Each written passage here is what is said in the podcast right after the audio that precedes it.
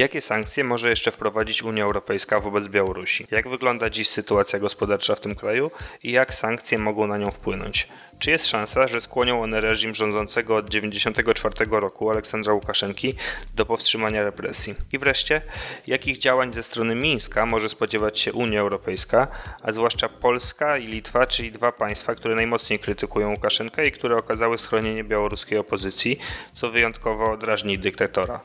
O tym porozmawiamy dziś w podcaście Polskiego Instytutu Ekonomicznego pojutrze.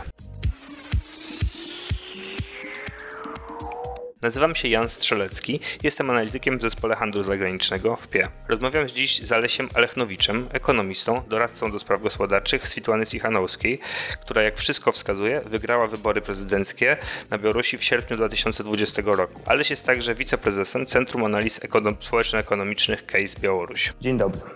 Dzień dobry. Ale chciałbym na początku, żebyśmy spróbowali zrobić sobie takie rezumę tego, jaka jest dotychczasowa reakcja państw Zachodu na brutalne represje e, reżimu Łukaszenki. Przypomnę, że w momencie, gdy rozmawiamy, e, w białoruskich aresztach, więzieniach, koloniach karnych e, według Centrum Praw Człowieka w Jasna znajduje się 477 więźniów politycznych. No a więc jaka była dotychczasowa reakcja mm, Zachodu, polityka sankcyjna Zachodu, jak ty ją oceniasz i jak ocenia ją białoruska opozycja? E, dziękuję za te pytania i w ogóle interes do spraw Białorusi.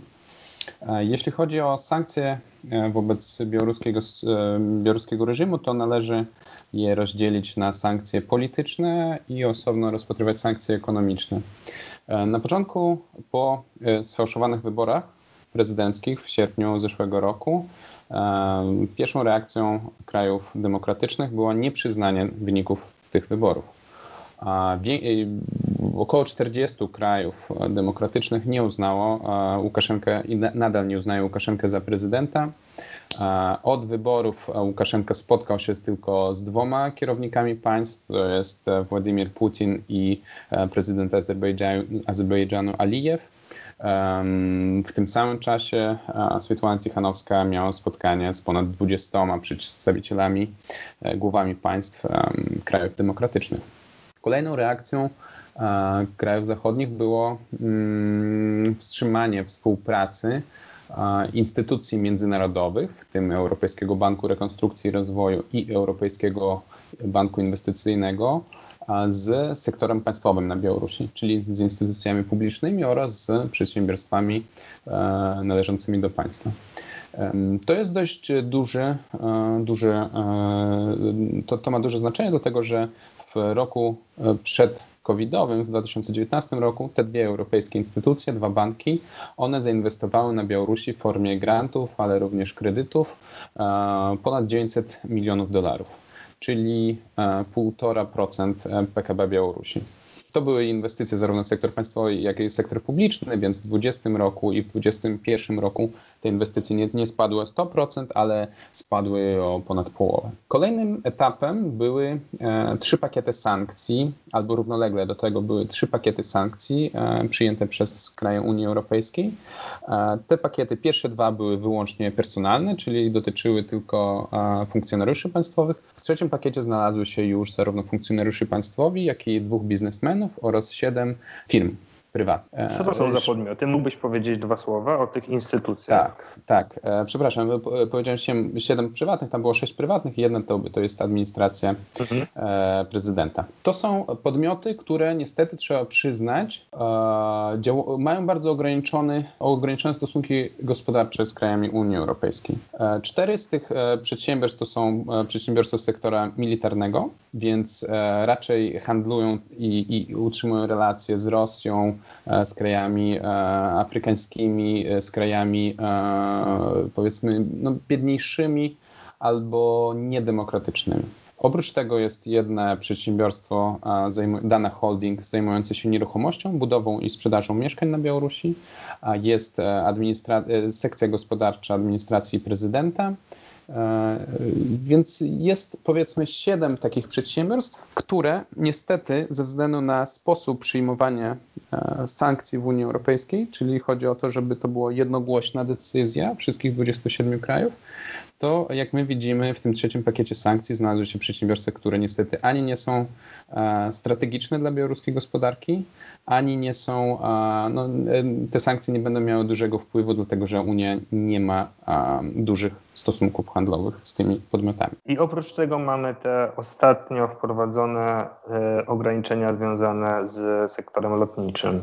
Tak. Po, po porwaniu e, samolotu cywilnego z użyciem samolotu wojskowego, e, co się stało pod koniec maja, e, faktycznie większość krajów demokratycznych zareagowało bardzo szybko w zasadzie natychmiastowo, na następny dzień już. Porwanie było w niedzielę, a już w poniedziałek e, szefowa Komisji Europejskiej, Ursula von der Leyen, zapowiedziała, że Białoruś spotkają za to konsekwencje, konkretnie sankcje ekonomiczne. Więc e, decyzja zapadła natychmiastowo, ona była skoordynowana bo dotychczas polityka Unii Europejskiej i e, Wielkiej Brytanii powiedzmy jeszcze była skoordynowana, ale już Unii Europejskiej ze Stanami Zjednoczonymi nie do końca. Więc w tym mhm. przypadku e, zarówno Unia Europejska, jak i Wielka Brytania, Ukraina, Stany Zjednoczone, Japonia, one wszystkie e, zamknęły swoje porty lotnicze, swoją przestrzeń lotniczą dla białoruskich linii lotniczych. Chodzi o państwowego monopolistę Bielawie oraz rekomendowały swoim liniom lotniczym nie wykorzystywać przestrzeni powietrznej, przestrzeni Białorusi. powietrznej Białorusi, zarówno lecąc na Białoruś, jak i przez Białoruś. Więc to, to była jedna decyzja. Oprócz tego Unia Europejska zapowiedziała, że czwarty pakiet sankcji zostanie przyjęty e, w najbliższym czasie, najprawdopodobniej do 21 e, czerwca, kiedy spotkają się ministrowie spraw zagranicznych państw członkowskich oraz e, idą już prace nad piątym pakietem sankcji. W ramach, tego pakietu, w ramach czwartego pakietu sankcji e, wstępnie według informacji powiedzmy takich e, nie do, nie, nie do końca publicznych, aczkolwiek e, publikowanych w mediach, na przykład w Bloombergu, mowa o e, kilkudziesięciu e, przedstawicielach reżimu, w tym prokuratorów, sędziów, tych, którzy falsyfikowali wybory, około 70 osób i E, kilka przedsiębiorstw e, gospodarczych, które już będą istotne dla gospodarki i które mają relacje z krajami Unii e, Europejskiej. Tak, czekamy na ten czwarty pakiet sankcji, ale to, co mamy do tej pory, to dalej wydaje się mniej e, niż Unia zdecydowała się wprowadzić wobec, wobec białoruskiego reżimu po sfałszowanych wyborach i represjach w 2010 roku, a teraz e, skala tych represji jest daleko, e, daleko większa. Wobec tego są różne oczywiście głosy, białoruska opozycja nie jest monolitem, jak i w innych krajach, ale pojawiają się głosy, że y, wpisanie nawet ważnych przedsiębiorstw na listę sankcyjną to będzie za mało, że potrzebne są sankcje sektorowe uderzające w te najbardziej dochodowe dla, dla reżimu sektor, y, dla, dla, dla Białorusi, no, dla białoruskiej gospodarki sektory, czyli przetwórstwo ropy naftowej, mm, produkcja nawozów potasowych, e, jak i takie też pojawiają się głosy, że na przykład taką bronią atomową było, byłoby odłączenie e, Białorusi od systemu SWIFT, czyli systemu przelewów. Jak ty uważasz, bo zawsze mamy w takich sytuacjach taki dylemat, jak uderzyć w reżim w taki sposób, żeby jak najmniej ucierpiało społeczeństwo? Co ty uważasz o takich głosach, o takich wezwaniach? Zanim odpowiem na to pytanie, jeszcze krótko skomentuję. Trzeba podzielić sankcyjną na dwa okresy. Do porwania samolotu pod koniec maja i po porwaniu e, samolotu. Do porwania samolotu rzeczywiście sankcje były um, były nawet mniejsze, słabsze niż to było po wyborach w 2010 roku, również sfałszowanych i również z wykorzystaniem represji wobec zarówno kandydatów, jak i protestujących. Natomiast po, po porwaniu samolotu sytuacja mocno się zmieniła, radykalnie się zmieniła.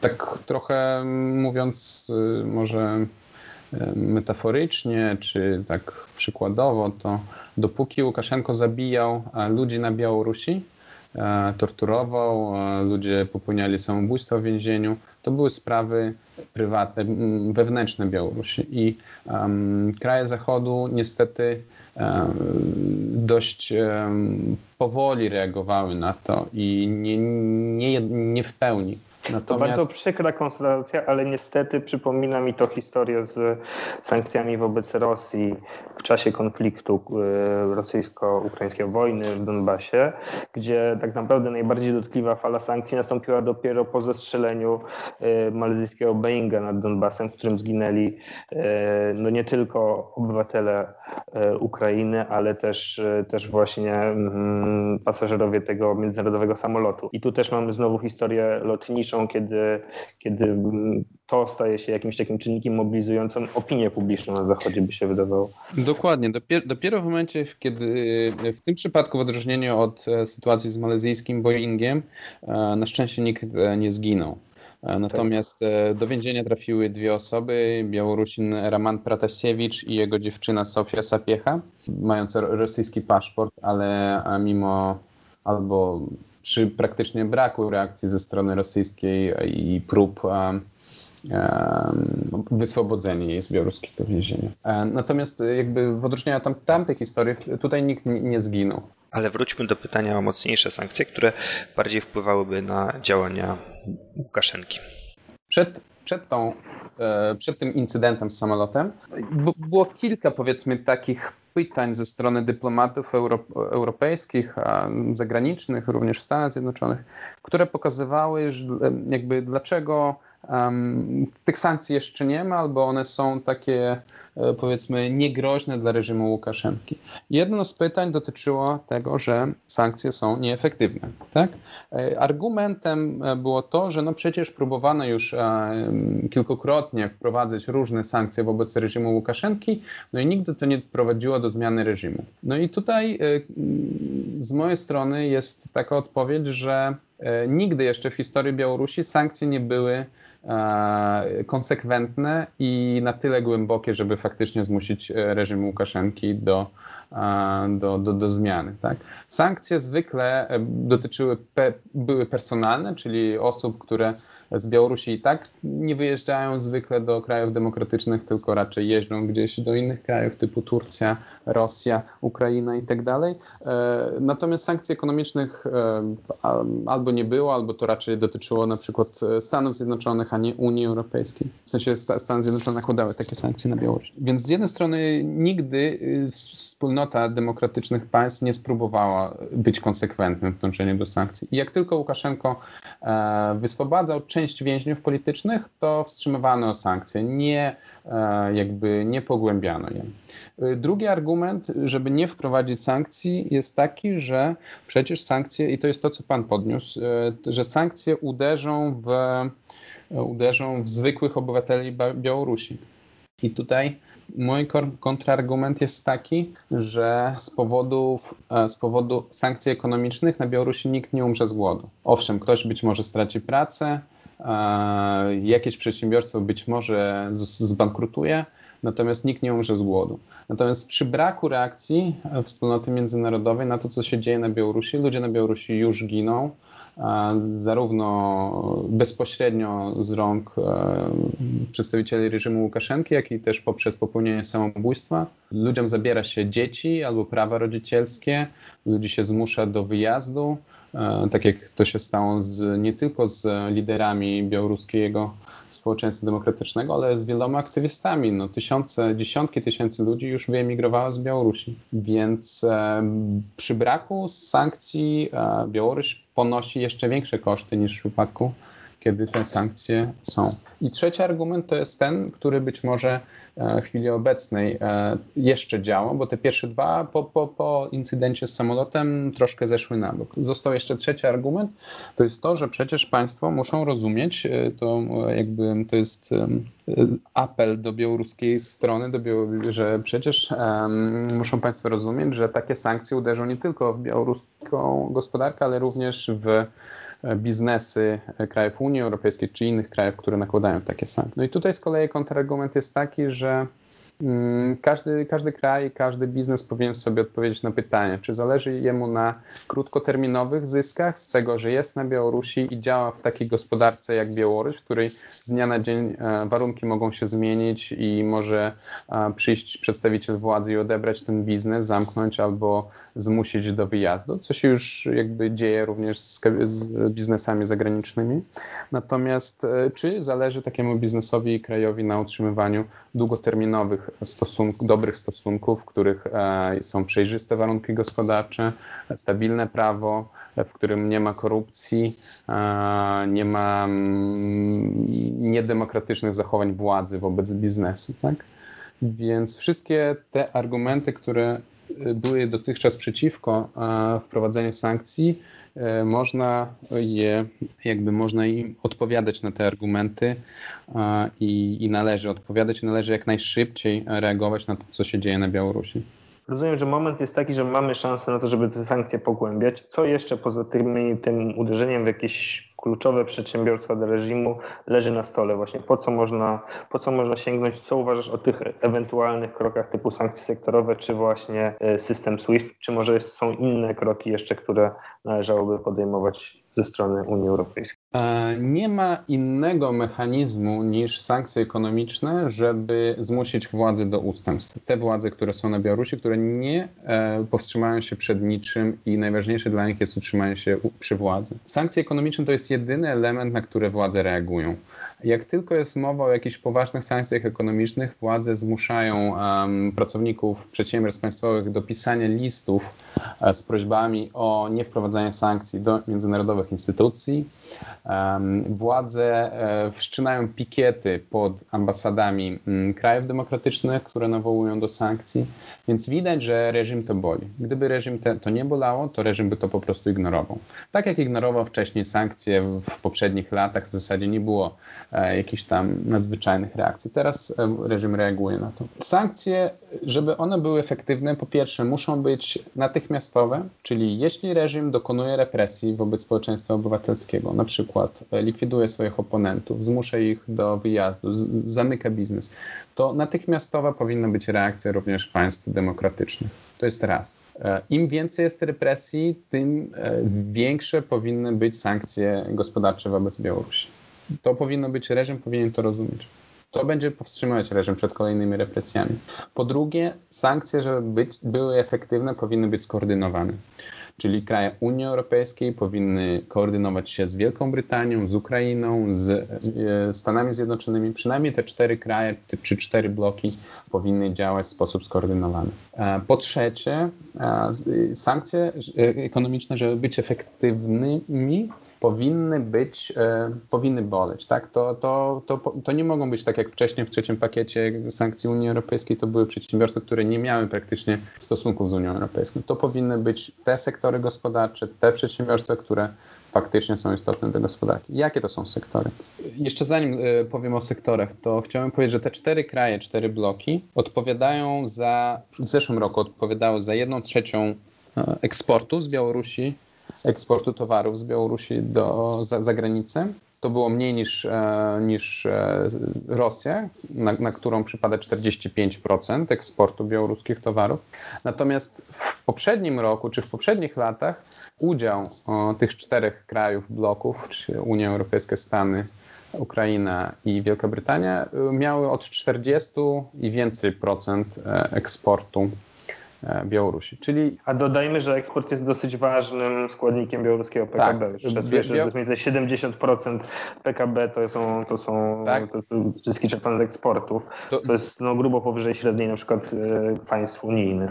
Dokładnie tak. Białoruś mimo tego, że jest krajem autorytarnym, to jest stosunkowo otwartą gospodarką, e, temu sprzyja E, między innymi to, że Białoruś e, może kupować ropę naftową z Rosji po cenach poniżej rynkowych i po przetworzeniu sprzedawać produkty naftowe na zachód po cenie rynkowej. Ale faktycznie eksport gra ważną rolę. E, powiedziałem o tym, że te cztery kraje w sposób skoordynowany mają duży wpływ, bo ich udział w eksporcie jest dość znaczący, porównywalny z Rosją, z wyjątkiem może tam roku 2020, który był bardzo specyficzny z powodu pandemii. Um, jakie to są e, gałęzie gospodarki, które eksportują głównie do krajów demokratycznych, a, i które są znaczące dla Białorusi? To są po pierwsze eksport e, ropy i produktów naftowych, Białoruś w zeszłym roku eksportowała ropy i produktów naftowych e, o wartości około 3 miliardów dolarów na zachód. To są nawozy potasowe. Białoruś e, produkuje 20% wszystkich nawozów potasowych na świecie. E, to są, to są te nawozy potasowe wykorzystuje się przy produkcji produktów spożywczych czy wyrobów rolniczych, tak, żeby szybciej, lepiej rosły. A tutaj też Białoruś eksportowała w zeszłym roku tych produktów na e, kwotę około 3 miliardów dolarów. E, są jeszcze e, produkty branży stalowej oraz branży drewnej. Więc te cztery sektory gospodarki odpowiadają za 40% białoruskiego eksportu, a w przypadku e, krajów Unii Europejskiej i Wielkiej Brytanii odpowiadają za 2 trzecie wszystkich towarów, które z Białorusi trafiały do tych 28 krajów. Czyli uderzenie w te sektory byłoby najbardziej dotkliwe dla reżimu. E, ale wśród argumentów przeciwko sankcjom bardzo często pojawia się jeszcze jeden, a mianowicie, że ostrzejsza polityka sankcyjna wobec Białorusi wskazuje niejako Mińsk na zwracanie się w kierunku Rosji. E, a widzimy, że Kreml konsekwentnie dąży do zwiększenia podporządkowania Białorusi, zwłaszcza od kilku lat politycznie, e, ale też gospodarczo i też militarnie. Czy jest tak, że Rosja mm, może i czy chce rekompensować Białorusi osłabienie tych stosunków z Zachodem? E, zwrócę uwagę na trzy rzeczy w takim razie. Po pierwsze, ten argument, który podniosłeś, to jest argument, który wykorzystuje sama władza na Białorusi. E, sam reżim Łukaszenki mówi, że nie wprowadzajcie sankcji ekonomiczne, bo przez to będziemy jeszcze bliżej e, Rosji. Jednocześnie Reżim miał 27 lat, żeby w jakiś sposób zdywersyfikować e, handel zagraniczny, żeby przestać zależeć od kredytów rosyjskich, żeby przestać e, siedzieć na, e, na dotacjach energetycznych ze strony Rosji. Nie zrobił tego i dzisiaj ta argumentacja jest tylko jest pewnym blefem. Tak? Reżim Łukaszenki też rozumie i też nie chce zbliżać się do Rosji, bo wówczas Łukaszenko również traci e, wpływ na gospodarkę, a on tego nie lubi. Dlatego reżim będzie robić wszystko, żeby się nie zbliżać do Rosji, ale jednocześnie chce wykorzystywać ten argument, żeby nie było sankcji wobec niego. Druga rzecz, na którą chcę zwrócić uwagę, to jest to, że sankcje ekonomiczne powinny być takie, żeby reżim stał się na tyle toksyczny, żeby nawet na jego najbliżsi przyjaciele, najbliżsi sojusznicy od niego się odwrócili. Tak już się stało z niektórymi sojusznikami. Między innymi Chiny, które e, miały być drugim takim najważniejszym partnerem gospodarczym Białorusi po Rosji i które faktycznie są drugim, jeśli chodzi o e, udział w kredytach czy w długu publicznym Białorusi, Chińczycy są na drugim miejscu. Natomiast e, Chińczycy i e, Chińczycy mieli swoje inwestycje na Białorusi. E, Chińczycy otworzyli kilka linii kredytowych dla białoruskich przedsiębiorstw i dla białoruskiego rządu, żeby modernizować gospodarkę. Mm, przez Białoruś przechodzą 90% gruzów kontynentalnych z Chin do Unii Europejskiej więc Białoruś były ważnym krajem dla Chin. Dopóki reżim Łukaszenki stabilnie rządził na Białorusi, wydawało się Chinom, że to jest dobry partner. Natomiast po tym, co się stało w ostatnich 10 miesiącach, Chińczycy już nie widzą tego w ten sposób. Chińczycy już nie udzielają, od początku roku Chińczycy nie udzieliły nowych kredytów białoruskim przedsiębiorstwom państwowym, mimo że otwarte są linie kredytowe. Nie ma żadnych kredytów międzypaństwowych, nie ma również emisji obligacji e, białoruskiego rządu na e, chińskim rynku albo kredytów od chińskich banków do, dla, dla rządu. A takie kredyty w przyszłości się zdarzały. Ostatnie z nich był w 2019 roku. Więc Chińczycy już nie są, już odwróciły się od reżimu Łukaszenki. Przynajmniej wszystko na to wskazuje. Z drugiej strony, kilka tygodni temu Łukaszenko pojechał do Azerbejdżanu na spotkanie z prezydentem Azerbejdżanu Alijewem. Prawdopodobnie było kilka spraw do załatwienia. Jedną z nich mogły być kredyty międzypaństwowe dla Białorusi. W 2010 roku Alijew już raz uratował Łukaszenkę, bo e, wówczas był konflikt między e, Białorusią i Rosją. Takie konflikty gospodarcze zdarzają się prawie co roku i wówczas e, Białoruś, białoruski reżim miał zadłużenie przed Gazpromem, około 200 milionów dolarów, trzeba było pilnie znaleźć te pieniądze i e, Łukaszenko załatwił taki kredyt dosłownie siedmiodniowy, czy tam, kilku, tam bardzo krótkoterminowy, żeby spłacić to zadłużenie i żeby odblokować pomoc ze strony Rosji e, finansową. A wówczas Alijew pomógł. Teraz e, w tym roku Łukaszenko wrócił z Azerbejdżanu bez nowych kredytów. Prawdopodobnie to też jest pewien sygnał, że również dla Azerbejdżanu Białoruś już nie jest, czy Łukaszenko konkretnie nie jest partnerem, któremu warto pożyczyć pieniądze. Ostatni tej chwili w tej kluczowej sprawie kredytów, które zapewniałyby e, no załatanie dziury budżetowej, płynność państwa, e, mamy sytuację taką, że jedynym kredytodawcą jest Rosja, tak? Rozumiem, dokładnie, że... dokładnie. Pozostaje, pozostaje Rosja. Rosja ma e, bardzo duży udział w, w strukturze długu publicznego Białorusi, około 60%, jeśli chodzi o dług E, zagraniczny centralnego rządu. Natomiast, e, natomiast Rosja również nie jest skłonna udzielać nowych pożyczek białoruskiemu reżimowi. E, jeszcze przed kryzysem Rosja już miała napięte relacje z Białorusią. Jeszcze przed kryzysem ostatni kredyt międzypaństwowy, jaki był, to był kredyt z sierpnia 2017 roku. Wcześniej, przed sierpniem 2017, e, Rosja udzielała prawie co roku nowej pożyczki po to, żeby spłacić poprzednie zadłużenie. Prawie co roku były podpisywane nowe umowy. Od sierpnia 2017 do września 2020 przez trzy lata nie było nowych kredytów. Dopiero po wyborach Łukaszenko przyjechał w Soczi. Wyglądał wtedy bardzo komicznie, wyglądał jak pobity pies i prosił o wsparcie i uzyskał to wsparcie.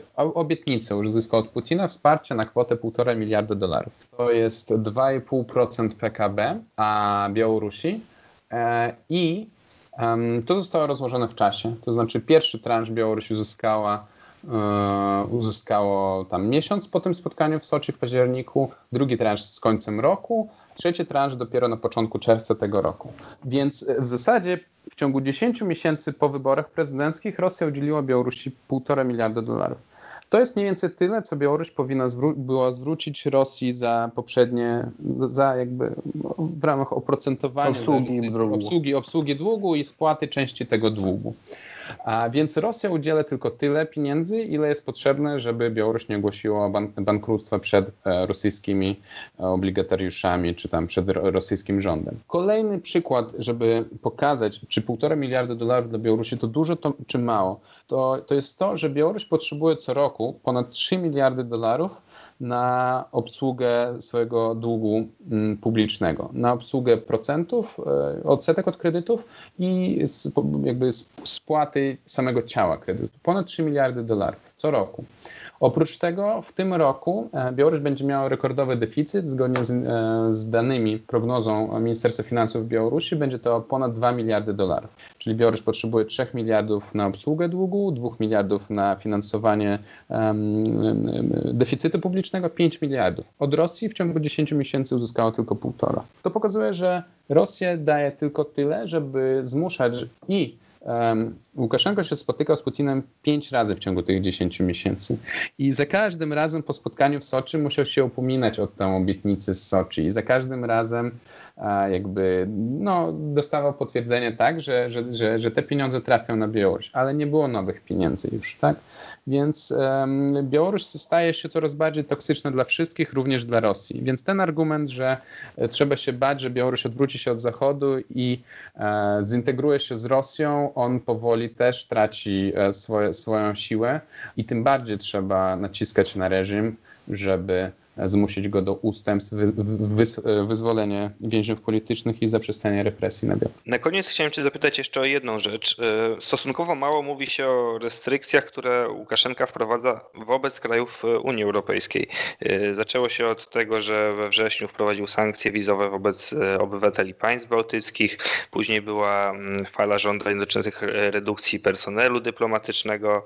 Takie w sferze gospodarczej działania to na przykład przekierowanie mm, tranzytu białoruskiego z portów litewskich e, do portów rosyjskich, co dla takiego kraju jak Litwa ma pewne znaczenie gospodarcze.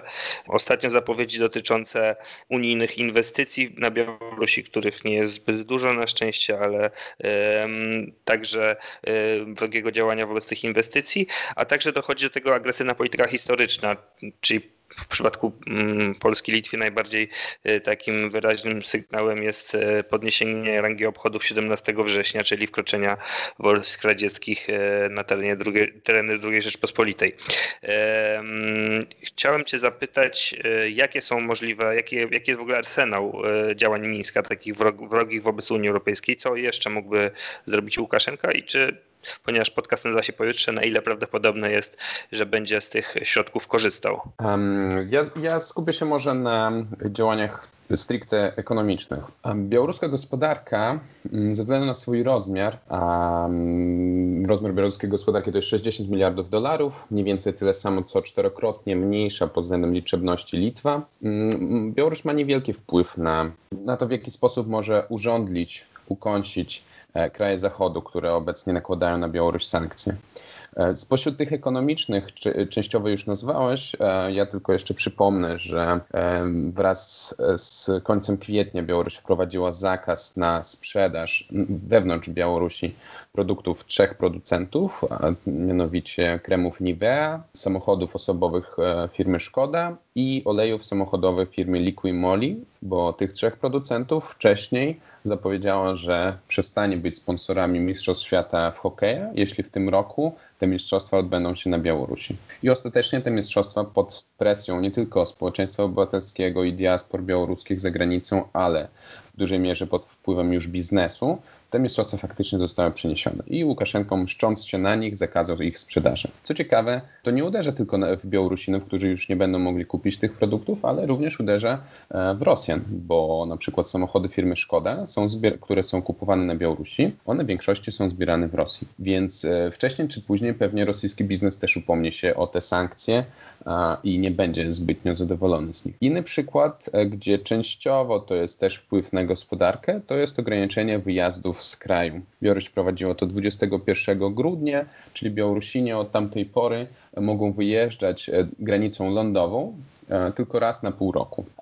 No i też, czy to jest, są kontrsankcje na kraje unijne? Nie, bardziej to jest, są sankcje wewnętrzne na, na samych Białorusinów. Trzeci element to jest e, sprzyjanie nielegalnej migracji.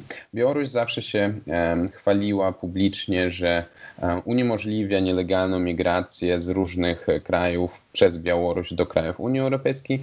Teraz umyślnie sprzyja temu, żeby ta migracja była jak największa, w szczególności liczba zatrzymanych nielegalnych migrantów e, z Białorusi do Litwy. Przez nielegalnych migrantów mam na myśli raczej nie obywateli Białorusi, tylko obywateli krajów trzecich. Ona w tym roku przez pierwsze tam 4 czy 5 miesięcy już jest pięciokrotnie większa niż przez cały zeszły rok. Więc y, to faktycznie jest e, taka rzecz, która e, jest no, bardzo wrażliwa dla krajów Unii Europejskiej, zważywszy na to, co było ostatnio z kryzysem migracyjnym na południu Europy. Białoruś wykorzystuje tutaj to samo, co czasami robiła Turcja, co robi Rosja, tak? czyli jakby powoduje taki chaos e, migracyjny dzięki temu można negocjować jakieś inne dla siebie korzystne warunki. E, kolejna rzecz, kiedyś Białoruś straszyła um, możliwością odcięcia na przykład tranzytu gazu, ale teraz już tego nie robi, ponieważ Rosja może ten gaz transportować i przez Ukrainę, tranzytować i przez um, Nord Stream 2 albo